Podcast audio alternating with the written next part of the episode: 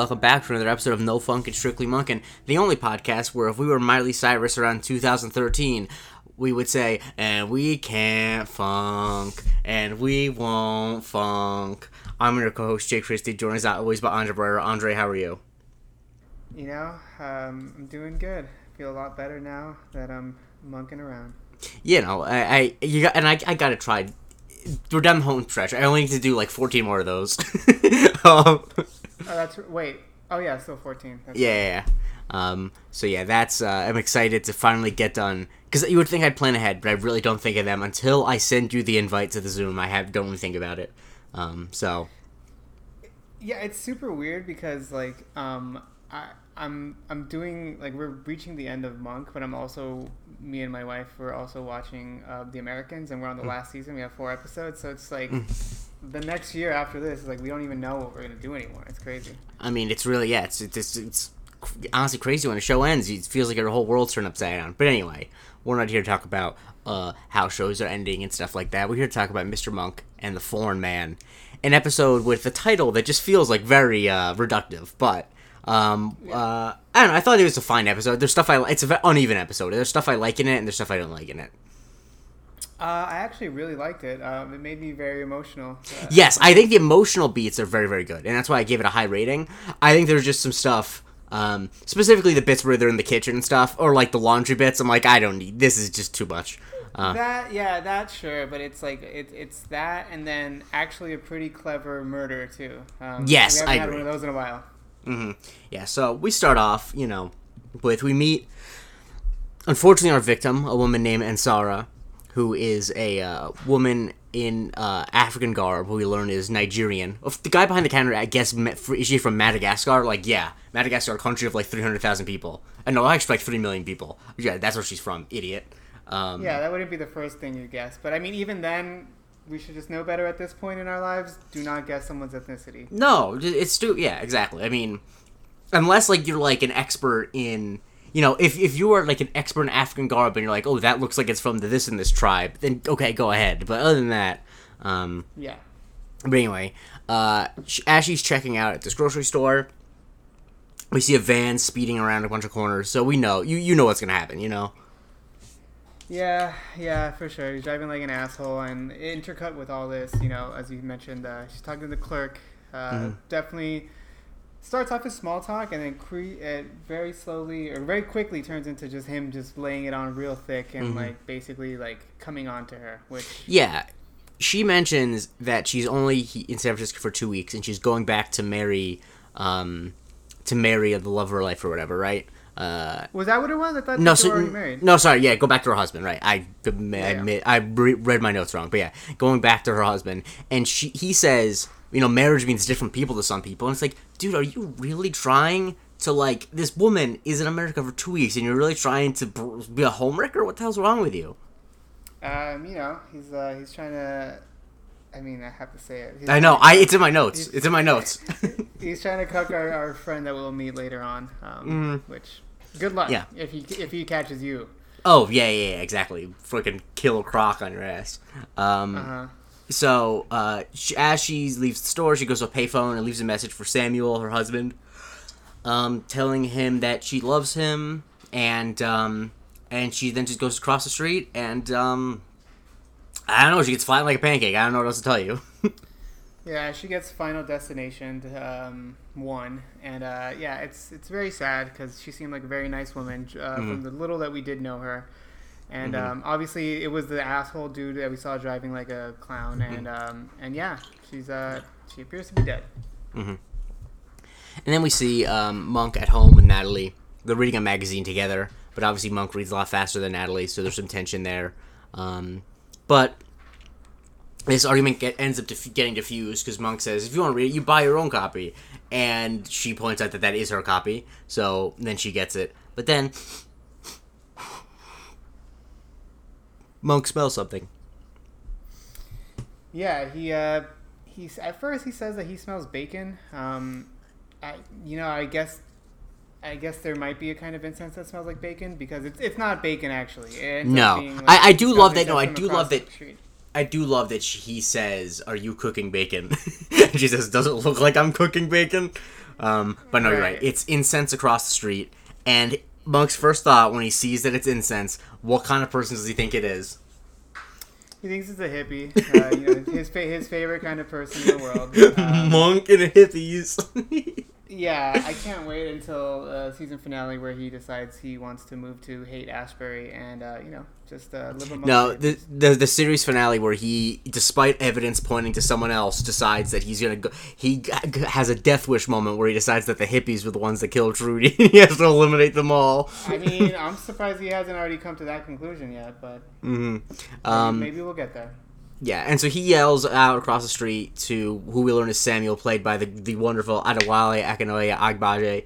Um, let me try that again. Akawale. Glad, I, I'm glad I, you fucking said it. I, I looked up how to say it. I, j- my instinct was mostly crickets. Adewale Akinnuoye Agbaje. Um, and uh, he's uh, I believe he is a I believe he's born in England, but um, he is I think of like Benin descent. No, that's uh, Djimon Hounsou. He is of. Uh, I think he's d- Nigerian. He is of Nigerian descent. Um, yep, of he of Yoruba, which is an ethnic group in Nigeria. All right, yeah.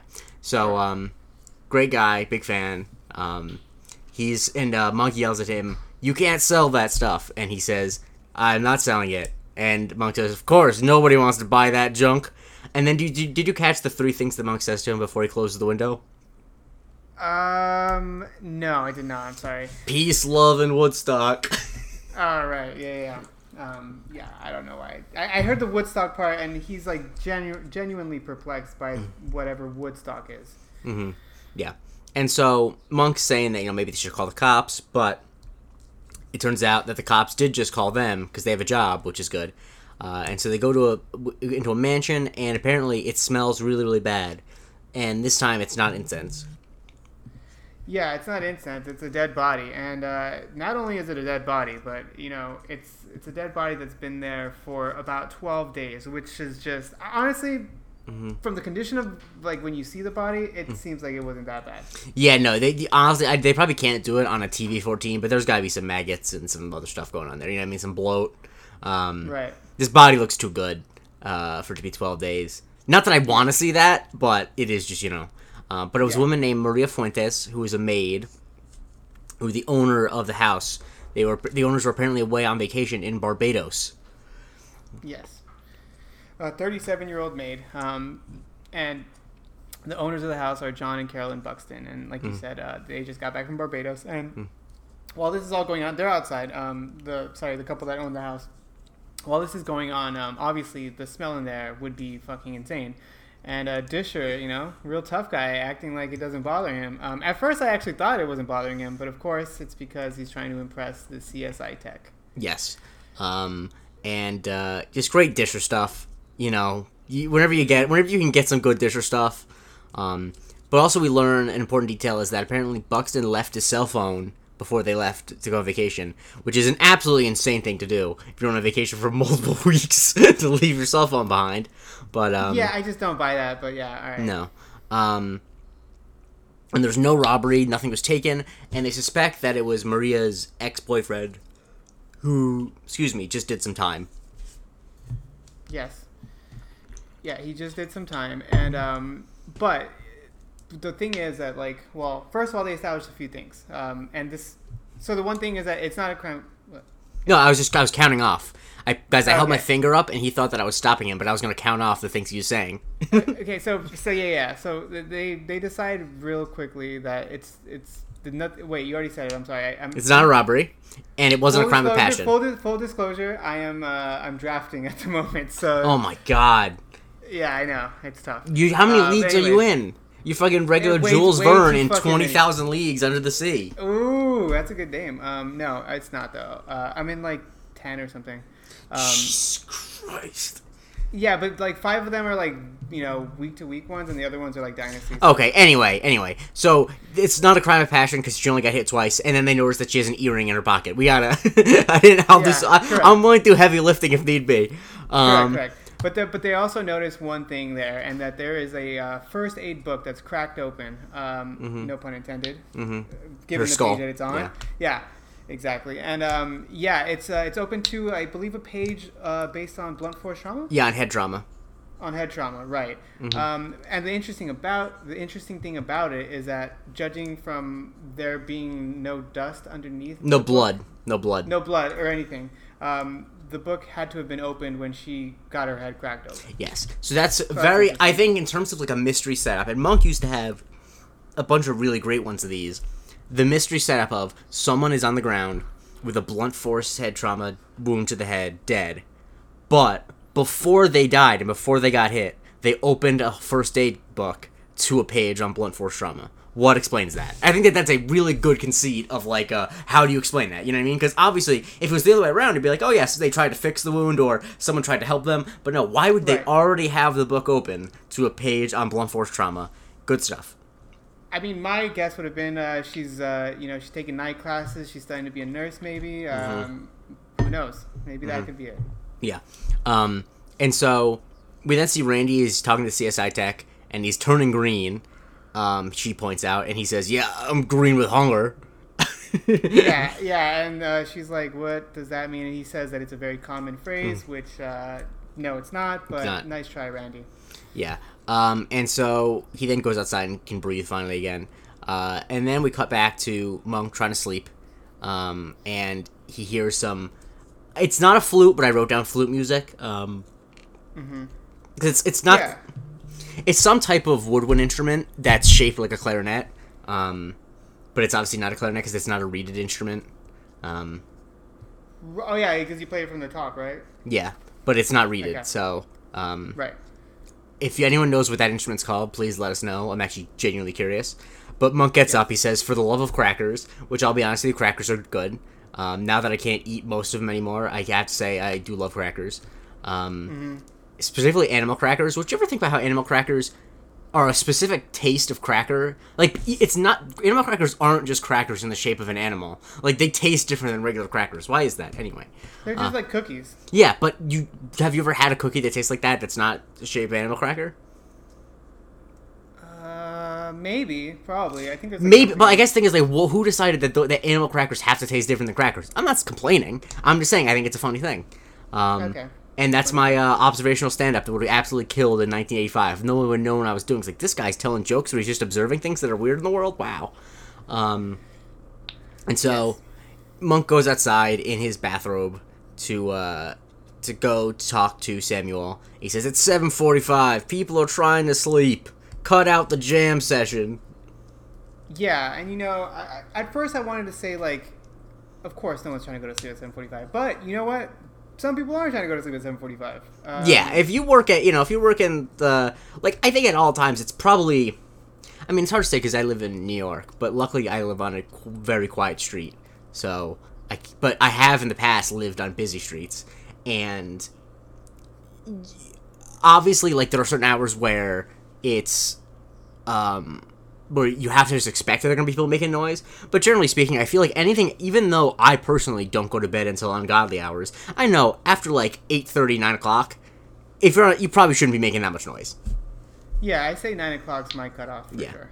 Yeah. Um, and so Monk then offers to give him $5 to leave. And Samuel says, I cannot leave. My wife was killed here two weeks ago. This is sacred ground. And obviously, of all the things you can say to Adrian Monk, that that means the most. Yeah, yeah. You know, at, at this, he immediately like changes like his uh his physical demeanor, um, his emotional demeanor. He's like very like uh, sympathetic to him, and um, even more than that, like because like it, that could just happen outside and it's whatever. But he does take it upon himself to invite him into his house, and uh, he offers him some juice. Uh, No, no, no. He doesn't. He doesn't offer him some juice. He first says, "I have juice," and then Samuel says, "I'm very happy for you." Oh, right, right, right, right, right. no, but then he says he then he offers him the juice. Sorry, I was just wanted to point that joke out. Yeah, yeah, whatever. Um, and he's unclear. It's unclear on uh, what kind of juice this is. Uh, thinking grape juice. It's a little Uh, dark. no, it looked like honestly like pomegranate juice almost. Maybe cranberry Uh, juice. you know, I wouldn't be surprised. yeah, you know, maybe uh, uh, what's what's the joke from The Departed about cranberry juice anyway? Um, Uh, you, my my, uh, my girlfriend drinks cranberry juice when she's on a period. yeah, that's you what I on thought. period. Yeah. I thought that's not what it was, but that's a joke if you don't remember it correctly. Then I'm just saying something offensive.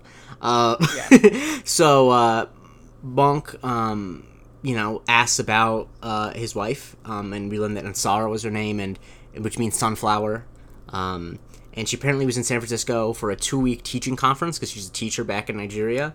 And the van drove through a red light and uh, it hit her. Apparently, Monk was out of town at the time, which they don't expand on. Um, Right. I was curious about that too. yeah. Uh, and but Samuel's been doing his own investigation, and he found tire tracks that led him to believe that it's a van because he is a mechanic back home.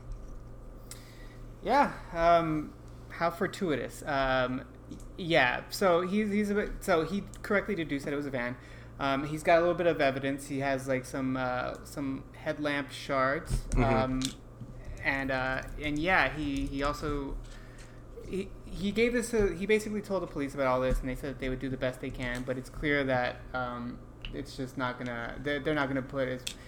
We'll we'll see later exactly why they don't think they're not very optimistic about about it. But yeah, essentially they they're not positive that they're gonna be able to solve this one. Yeah, and so he also has flyers, um, advert like basically asking for information. He's offering twelve thousand naira, um, which he says is eighty five dollars in U.S. currency, which I just looked it up. Um, either they messed up that or uh, the naira has collapsed because it's now 20, 29.15 in U.S. currency. Um, so I think the moral That's of the probably what happened. yeah, the moral of the story is, uh, you know, uh, the U.S. currency is pretty, pretty stable. um, uh, Yeah. And then he, he does a thing, which, you know, all great men are known to do. People used to do all the time. It was no big deal. He lights up a cigarette. Right. Yeah, he lights up a stove in there, and uh, you know. He does not light up a stove. That's just a different. That, that's not the same thing. Okay, fine, whatever. Uh, tobacco stove. Anyway. no, uh, a cigar is also tobacco. a stogie is a cigar. oh, is that what it is? yeah, I'm almost positive. I'll double check that, but yeah, I'm I pretty thought it sure. was s- anything you could smoke. Yes, a stogie is a long, thin, inexpensive cigar. Okay, gotcha. Yeah. Anyways, so yeah, he uh, he lights one up, a cigarette, and Mm-hmm. to Monk's credit, he doesn't like immediately throw him out or start yelling or anything. He just like um, he's pretty he's a nice guy about it, and he has a solution, a very interesting solution. Let's say, what would that be? He gets a garbage bag and he tells uh, Samuel to breathe his smoke into it, and apparently he calls it the smoking bag. Um, Yeah. and- yeah. So basically, the th- one of the common threads of this episode is that Samuel is learning what he thinks are American customs, but are really just monks, uh, you know, habits. Yes, correct. Um, and it's it's it's very charming at the same time. Like I, I feel like it could play a different way if um, if this was a different show. It would probably just be like somebody calling someone ignorant or something. But Yeah. uh, you know, Monk has the decorum in this case. It's. I think it's also because Monk isn't. Um, you don't get the impression that Monk is talking down to him. He's just clearly like Monk thinks that these are the ways that everything should be done, so he doesn't find it wrong that he's telling. Because even though Monk knows that not everyone does everything the way he does it, he is doing it he thinks he's being kind by teaching him to do the things the way he does it you know what i mean that he thinks that by like when do the do the laundry like he thinks he's being nice to him by teaching him to do it uh, separately Right. um right. and also like they don't they don't portray Samuel like an idiot too. I think is the big thing. Like that's obviously the danger whenever you have anything like this, um, because it's the That was my the, fear. the the the the the there's a very thin line between portraying someone as a fish out of water and portraying someone as stupid. And I think a lot of times sh- when shows miss the mark, they portray someone as stupid. I think that the, I think for a lot of it, I think just casting an actor uh, like Adewale Akinnuoye Agbaje just really helps because he just he, he doesn't read as stupid. You know, you can't make he just re- reads with so much integrity. Um, but yeah, you definitely don't, you don't feel sorry. I mean, you feel sorry for him that his wife died, but you don't feel sorry for him that he is you know monks teaching him all these wrong lessons. You know.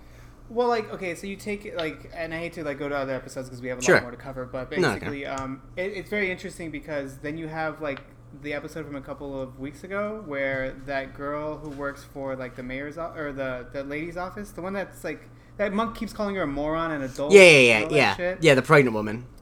Yeah, and it's like okay, well, this is like a nice, uh, nice contrast to that whole Mm-hmm. situation. Yeah.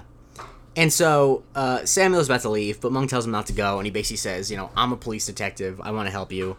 I'm gonna find the man who killed your wife."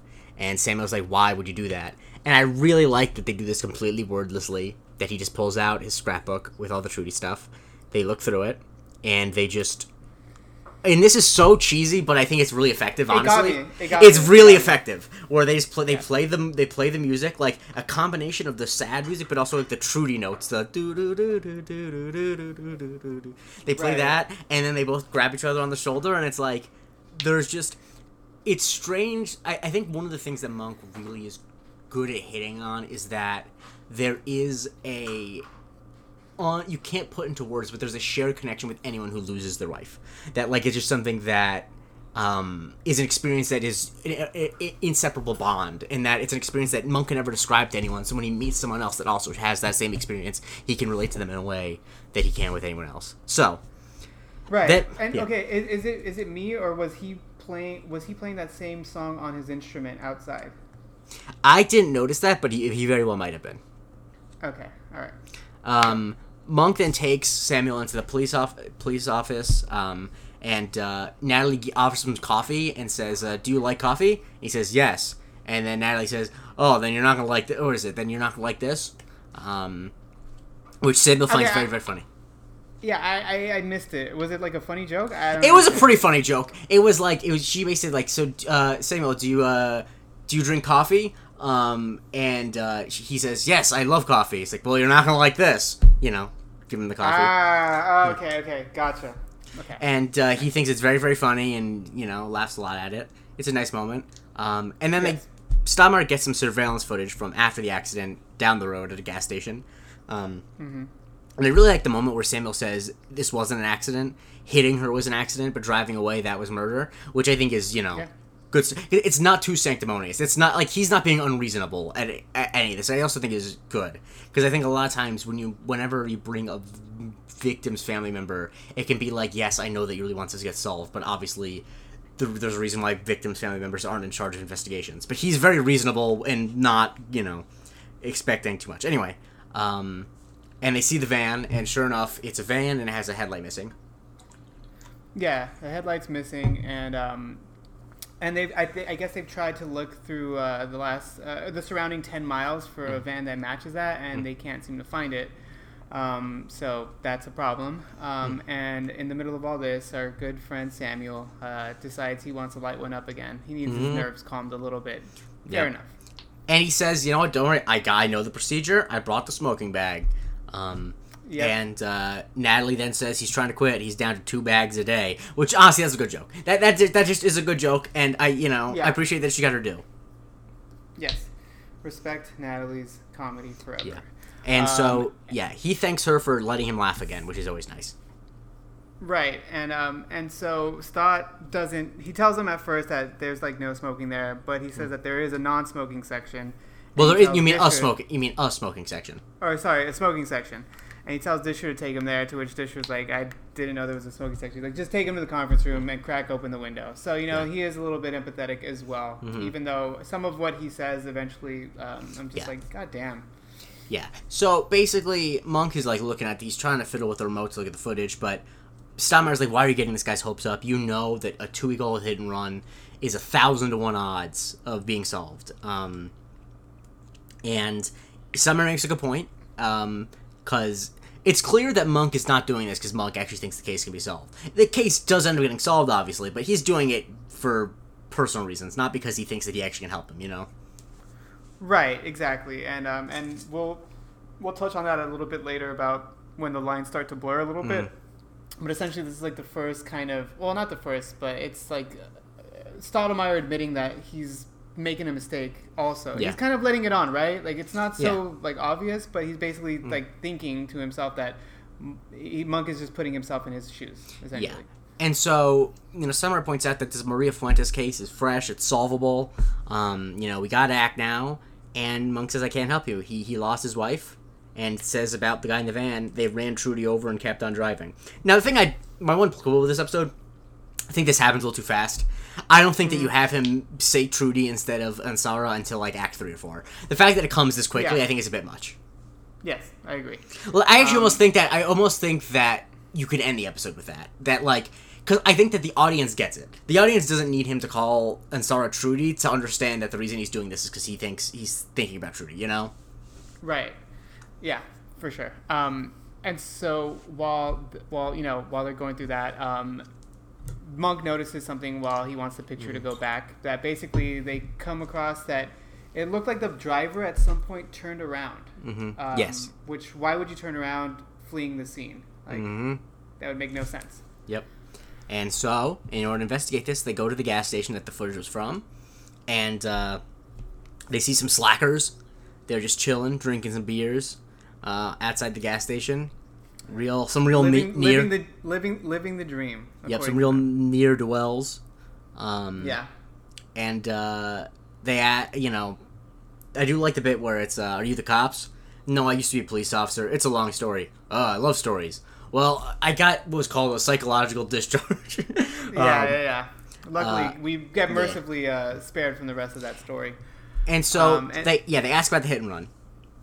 Yeah, they ask about the hit and run, and um, you know, at first they're like a little. I mean, they're obviously like fucked up in some way, so their memory needs to get jog, jotted Mm-hmm. a little bit. And uh, eventually, one of the guys does remember that uh, he was almost hit by a van. Mm-hmm. Um, and remarkably enough, that same van almost hit him later on.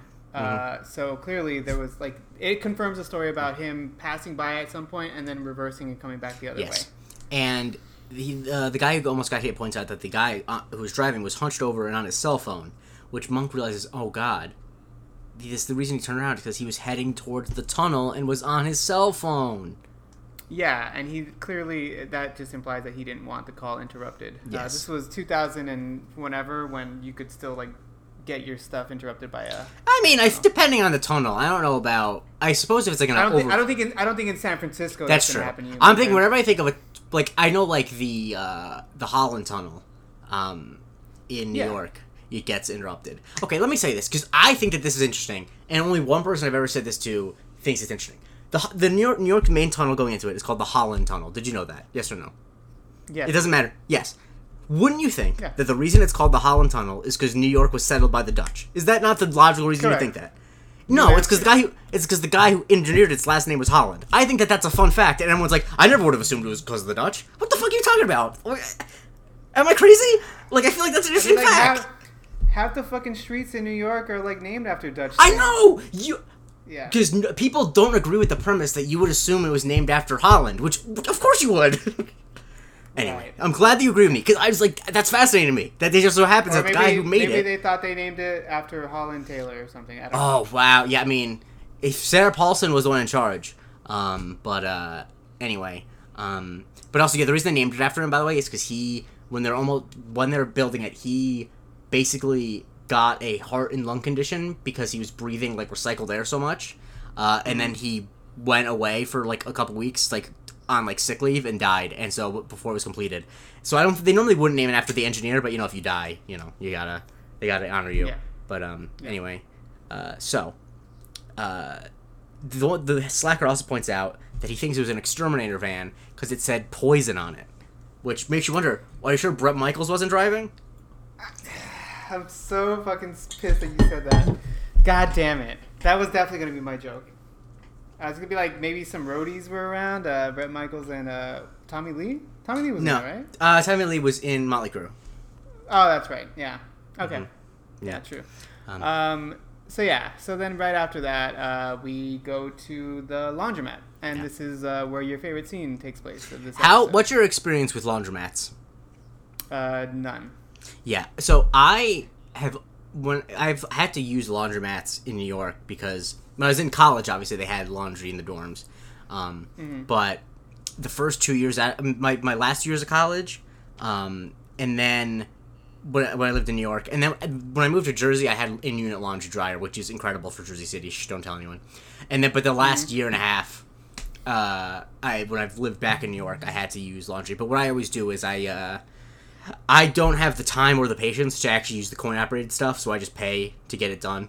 I don't know if you if they offer that in LA. I assume you do that. No, they don't. Um, I, I mean, maybe they do here. They do. no I mean, they idea, probably but- do somewhere. I can't imagine everyone who lives in an Right, apartment. right, right.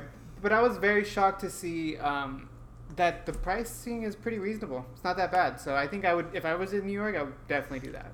I Yeah, like yeah, like my place. I actually just picked up laundry today. It's like uh, ninety cents a pound of laundry, which is like, you know, Because so, so, like I did like, and also I'm I'm very big procrastinator, so I'll accumulate. Like I had a big laundry bag. I accumulate like 20 pounds of laundry. Do I want to spend an entire Saturday having to do that in like seven loads, or I could just drop it off on a Sunday and pick it up on Monday? You know, uh, and you know pay like however much money. You know, Yeah, luckily that's like not like a New York. Uh, it's not an LA thing, so. I love No, that. only thing about New York is though there are literally two laundromats within a two minute walk of me, so it's just like it's not actually that big of an issue. Um, but anyway, Well, no, but still, the fact that you have to go somewhere to do that and like wait around and shit. well, yeah, I exactly I don't have to do that because I pay for it, baby. Ba- ba- ba- ba- Right, right, right, right. Um, right. Anyway, um, so they're split. He splits up the laundry by white, off white, off off white, then all the primary colors, and then left sock and right sock. Yeah. Um. Sure. I mean, yeah. Why not? And Um, and Samuel says this is not like what he's seen on American TV specifically. Correct. Correct. Yeah, he's a he's a big lover of Friends. How unfortunate. Mm-hmm. Um, but he also asked um, how much his laundry usually costs, and Monk tells him two hundred bucks, which uh, it's not good. Mm. There's no way that that costs that much. There's just no way. There's just no way that that costs that much. Um, yeah, yeah. There's no fucking chance. No. Uh, but Monk says when to ask about Friends with Lisa Kudrow and Jennifer Aniston, Monk says we don't get African TV. Um, the thing that always is weird about Monk is that, and I don't, I like the joke, but Monk knows that it's not like Monk thinks he knows pop culture. So like I don't believe that he actually would think that like, he wouldn't know a show called Friends anyway. But anyway, um, so uh, a woman Maybe if comes it was the Cooper clan. maybe Cooper Clan. They'd probably do regular laundry on that. Um, and so uh, the uh, another woman comes in and asks, "Are you using all the machines?" Yes, but they're empty. And uh, you know, Samuel very nicely says, "This is the pre-wash cleansing cycle," and then does the classic, "If you're gonna live here, you should know our customs." Which, woof. Yeah, I'm sure. And, was- and he's telling this to a white woman, so you can imagine how well that would go. yeah. Um, and they get flipped off. Um, Right. But uh, But that's not what that- that means. It means that they're number one. Oh, right, right. Sorry, sorry. I completely misunderstood. That- That's my bad. Um, but then Samuel makes a breakthrough about uh, what the truck actually said. That it's not an exterminator at all. No, um, it didn't say poison. It said poisson, aka fish. In French. Did you take French in uh, school? Yes, I did. And I'm wearing a striped shirt right now. So. I did notice that. Yeah, you're dressed like a mime. Um, Bonjour. uh, yes, they go cut to. Um, well, then Monk says he's gonna pay when we find him. He's gonna pay for what he did to us. Uh, I I mean you. Um, and they we see a truck for a restaurant called La Pavon Bleu. Um, Yep. Uh, the French are one of the few people left you can mock the accent of, and so I'm going to take advantage of that while I can. Um, La Pavon Bleu. They deserve it. Um, Nah, I don't know. yeah, I, whoa, whoa, whoa, whoa, I, I wouldn't say that, but I, you just can do it. Um, Fine. Uh, well, anyway, so they think they find uh, the van. It's right in Mm. front, and um, you know, uh, Samuel is very convinced that that's what it is. But Mm. Monk, being the detective that he is, uh, he, they want to make sure. Mm-hmm. So they're taking a look at where, or like at the the headlights, um, Mm-hmm. and uh, and basically, Samuel's like, "Oh, this man is diabolical Mm-hmm. because he didn't he didn't replace a broken headlight with a new headlight." He, re- he replaced it with an old one. So, you know, to throw off suspicion, which is a pretty genius idea. yeah. You ask Um, me. But they find in the grill of the car a grain of rice, which would be from when Ansara was buying rice at the grocery store.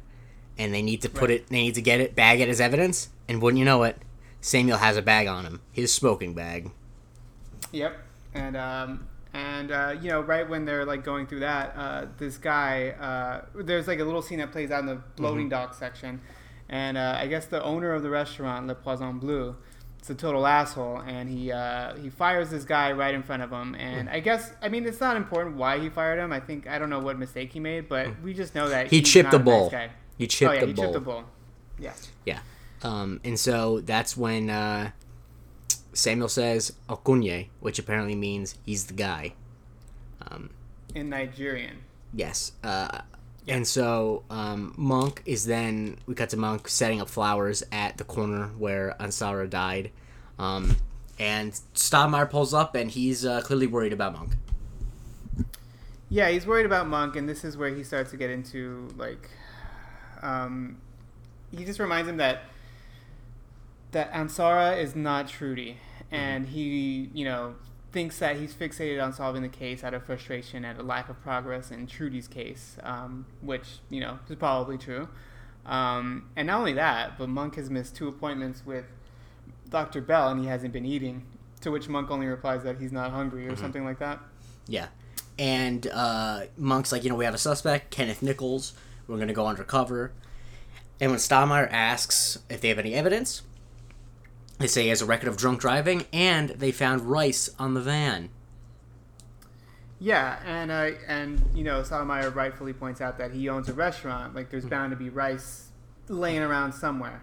How that would get in your fucking headlight? True. Great But also, there's rice all over town. Rice-A-Roni's the San Francisco tree. I did like that, yeah, for sure. Yeah. Um, I love rice roni. Anyways, uh, so then Stott basically gets to brass tacks and he just says that he doesn't want this to happen again to Monk, um, especially with someone that isn't Trudy. Like Mhm. he just he saw him at his worst when it happened. He was paralyzed. He was crippled. Like you know he was he was down bad, as we've mentioned many many a times. Mm-hmm. Yep. And, you know, he tells him to think hard before he does anything stupid. Cut to Monk and uh, Samuel are undercover washing dishes at the restaurant. And uh, would you believe that they're spending a million years on just two pieces of silverware and there are no available plates? Yeah, you know uh, they're doing their best work. Um, I guess they're just as good at dishwashers as Monk was. I um, what was that other thing that he like? He was he had a job for when he was undercover, and he was like He's done multiple incredibly meticulous. Like, Um, like where he was incredibly meticulous. Oh, was it with the chickens? With the uh, with the eggs? Yeah, on the farm, on the farm, on Yeah, the farm. yeah. Correct. Yeah, Um, so they're not they're not they're either really good at it or really bad at it. Mm, yeah. Depends on how you look at it. And apparently, they like cubed potatoes are just supposed to peel. And as with everything, you know, uh, Samuel keeps saying it's American style. And then um, Kenneth comes over and says, "Oh, the, you know, though these new dishwashers can't be uh, worse than any of those those two clowns." And sure enough, Samuel breaks a glass, and uh, I guess they will Out be. of anger. Yeah. And then uh, where's Kenneth gonna go? Because he's got a whole bottle of vodka in his hand. He's going to the bar. Man, this if guy you is need a me, if you yeah fucking yeah drunk. Wow. yeah. He's he's like if you need me, I'll be at the bar, but please don't need me. Uh, My guy is straight up. He owns this restaurant. He doesn't need. He can get alcohol at the bar whenever he wants, but he needs it so readily that he walks around with vodka in his hands. I guarantee you, this restaurant is not turning a profit just at the amount of booze he's going through. No, I mean I've watched enough Bar Rescue to know that bartenders drinking is the most. Well, bar staff drinking is the most common reason that bars and restaurants lose money. Um, it's just. Uh, Did not know that.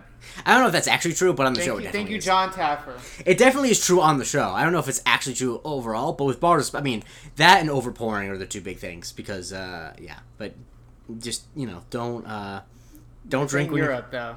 What? I don't know if you knew. I don't know if you knew this, but in Europe they have like little things that they put on the Hmm. Yeah. Mm-hmm. on the top of bottles that measure your shots. Yeah, Can't I- pour any more than that. yeah, I know. I know they also do that in like uh, Utah because there's laws um, about. Ah. Famously, Utah, just like Europe, for sure. yeah. Um, no, and also the thing is, I'll say this: as a bar goer, I have no problem with overpouring. I have. I'm not. You listen, know. there's often two kinds of overpouring going on at a bar: the bartender Mm. overpouring the shots, and the patrons overpouring their emotions onto the poor bartenders. That is true. Uh, yeah. I, I, oh, yes. There are times. There have been times where even I get an overpour, where it's like, okay, this is too much. Like I, I, this is this is ridiculous. But anyway, um, When you saw me on Sunday, that was a victim of overpouring. that is true. Yeah, you were over. You were overserved. I, I forget who it was. I used to follow a guy on Twitter who, anytime he got drunk, he would just tweet, uh, "I, I hate this. I hate the bar I was at. They overserved me." um, but anyway, um, and so, So while they're there, yeah, Samuel goes and looks at the schedule. yeah, and he notices that uh, there was a farmer's market on the 17th. And what fucking street was the farmer's market on? It was on Vinton. Vinton Street Hooligans! And uh, one of the workers points out that uh, Kenneth always goes there on Tuesday, every other Tuesday to pick up produce and fish and stuff if he's sober enough.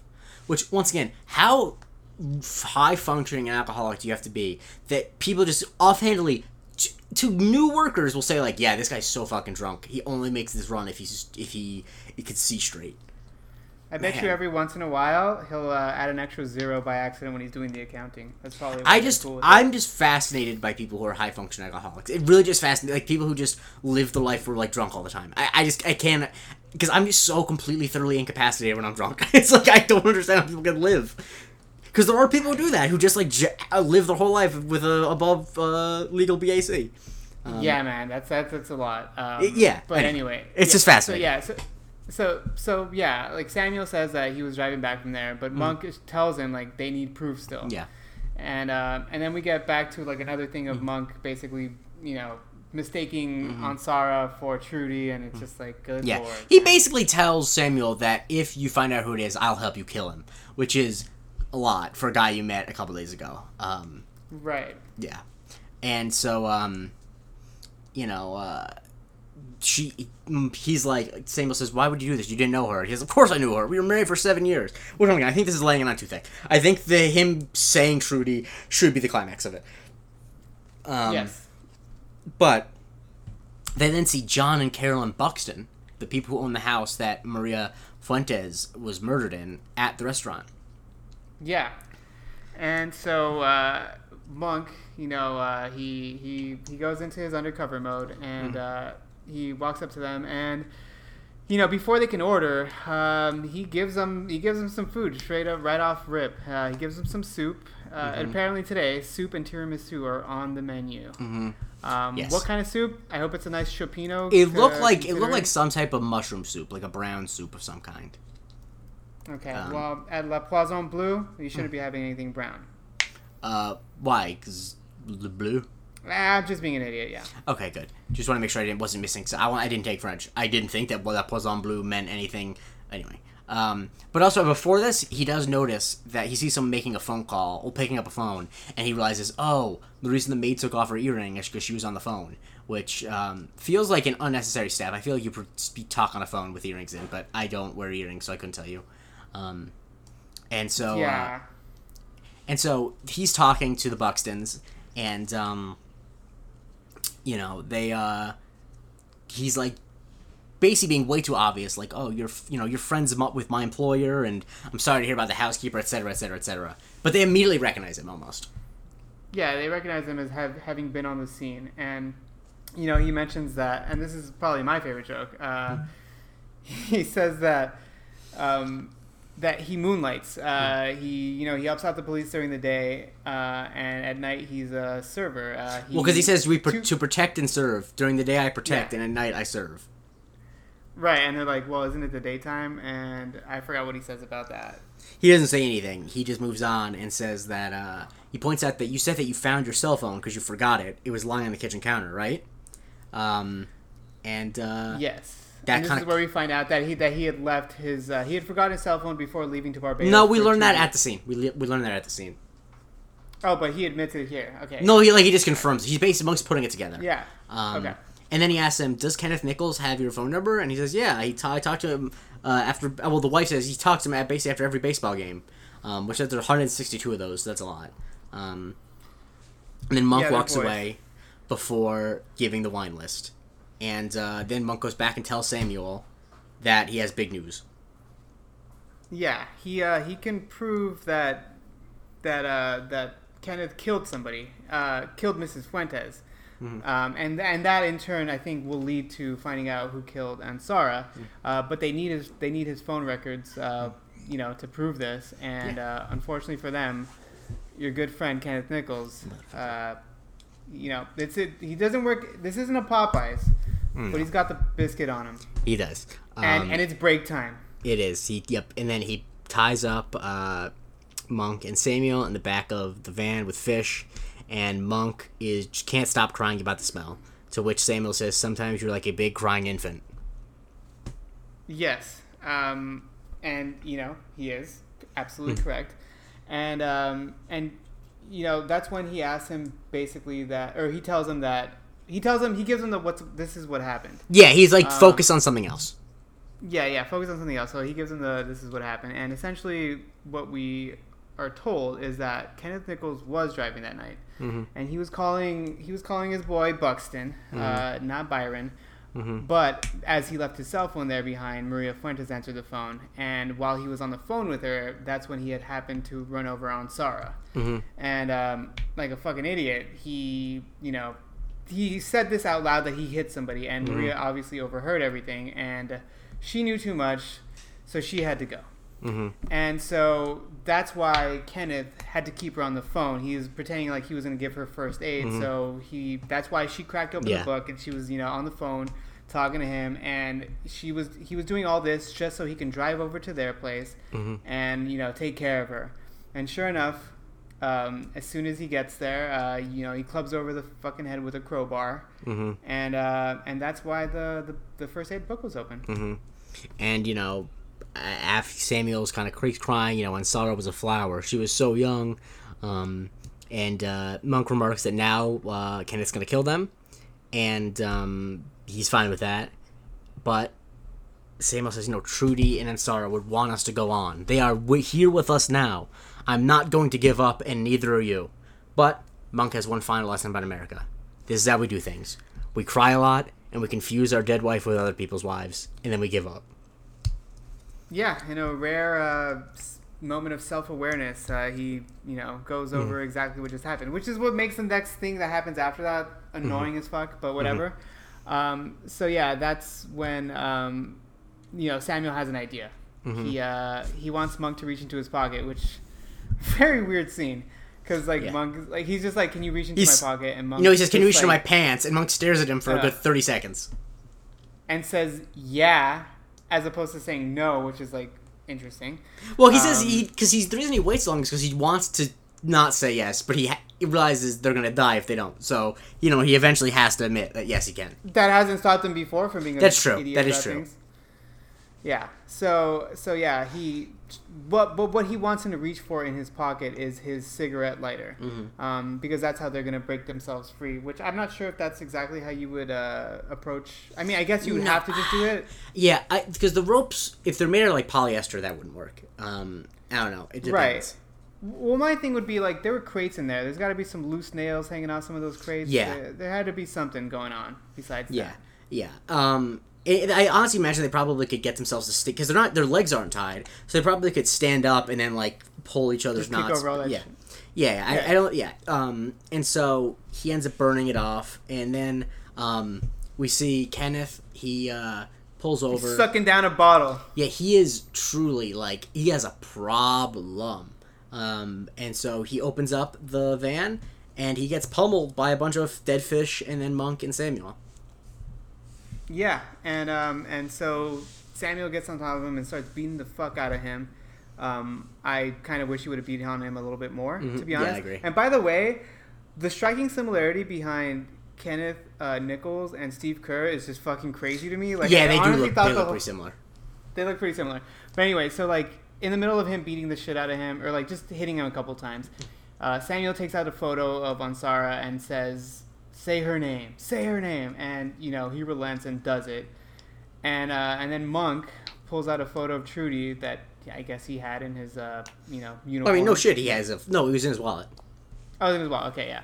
Uh, and he tells her to say her name, and Mm-hmm. Ke- uh, Kenneth, you know, understandably confused, is like, I didn't even know who this person is, and uh, nonetheless, you know, he wants Yeah. her name to be said. Yeah, and then they share an embrace. And then uh, Samuel's leaving, and Natalie has a present comedy CDs of Richard Oof. Pryor, Monty Python, and uh, what is this? Let me read this closely. Bill Cosby. Uh, yeah, I believe he's known in some circles as Pill Cosby, but yes, He is. That is correct. Um, but Um, yeah, Samuel's like these people aren't as funny as Natalie Teeger. Uh, you know, I'm not a fan of. I mean, I don't. I haven't listened to old comedies, so I'm just gonna go ahead and say sure. I but- think, yeah, I, I don't think Bill Cosby is actually that funny, and I, that was before the whole thing. I just never found him that funny. Richard Pryor and Monty Python are actually very funny, um, but Yeah, I didn't think Richard Pryor. I mean, sorry, I didn't think Bill Cosby was ever funny. I always thought like whenever they made fun of Bill Cosby on The Simpsons, that shit was super hilarious to me. yes. Um, and uh, this is goodbye, Monk says, but there's no such thing. Samuel remarks and says maybe you'll come someday. Come to Africa. Yeah, um, and you know, Monk kind of uh, says, "Well, maybe maybe you'll just come back to San Francisco. Mhm. Yeah, like why wouldn't you want to come back to the city that your wife died in? Absolutely, Right. of course, exactly. Um, and uh, Monk wants to know what is Yeah. it like um, knowing. Yeah, and uh, and Samuel tells him that knowing is everything, and uh, that his time will come, and not to give up. Mhm. And Monk replies with, "Never." and he gives him the flute as a present, and he says to him, "No man is a greater friend than Adrian Monk." To which Monk responds, "No man is a greater friend than Samuel Wangaya." Which, man, just really, just really powerful stuff. These people met like six days ago, but you were like the bond, man. Like that's a real, that's real shit. Um, and the episode ends. Yeah. What do you give this episode out of ten? Um, I give it an eight point five. I give it an eight. Um, I uh, I think that the emotional stuff works really well for me. I think that the stuff in the restaurant and the laundromat kind of stopped the episode cold for me. Um, I wish that they didn't focus so much on that. I just never really like when Monk goes undercover for long periods of time because I just don't ever believe it. Like it, it, it never feels like I never believe that that's the best way for them to actually solve anything. um, but uh, I think this episode's really good for what it is, and I think that the the scenes with just the two of them talking honestly are some of the best scenes where Monk actually remarks about what it's like to you know have such a tragic thing happen to him. But I think honestly, the yeah. scene that did it for me was uh, was just like they're putting their hands on each other's shoulders, like in silence. I, I think it Mm-hmm. Yeah. was just like it's honestly that's super ballsy, and I really respect that they went for it because that really can come off as super corny if it's not played right.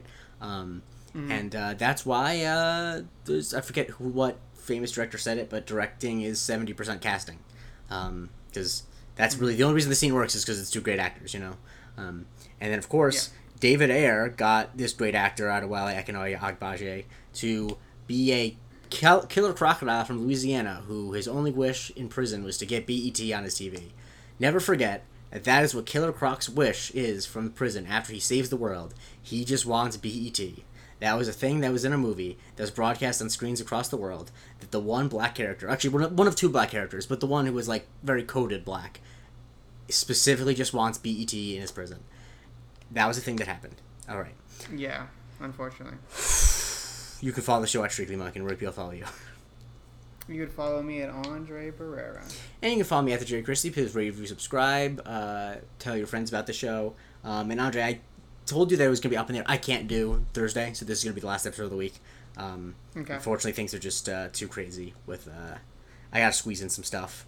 Um, also, now my flight is probably gonna get delayed because it's pouring rain here on Wednesday night, and so you know it's uh, the thing they don't tell you about flying home to surprise your mom for her birthday is that um, it uh, it's lo- can be a logistical nightmare because like you can't coordinate stuff with the person that you're surprising. um, but uh, anyway, um, we'll talk to you guys next week as we talk about Mr. Monk and the UFO. Um, let's get monkey. Let's just be simple.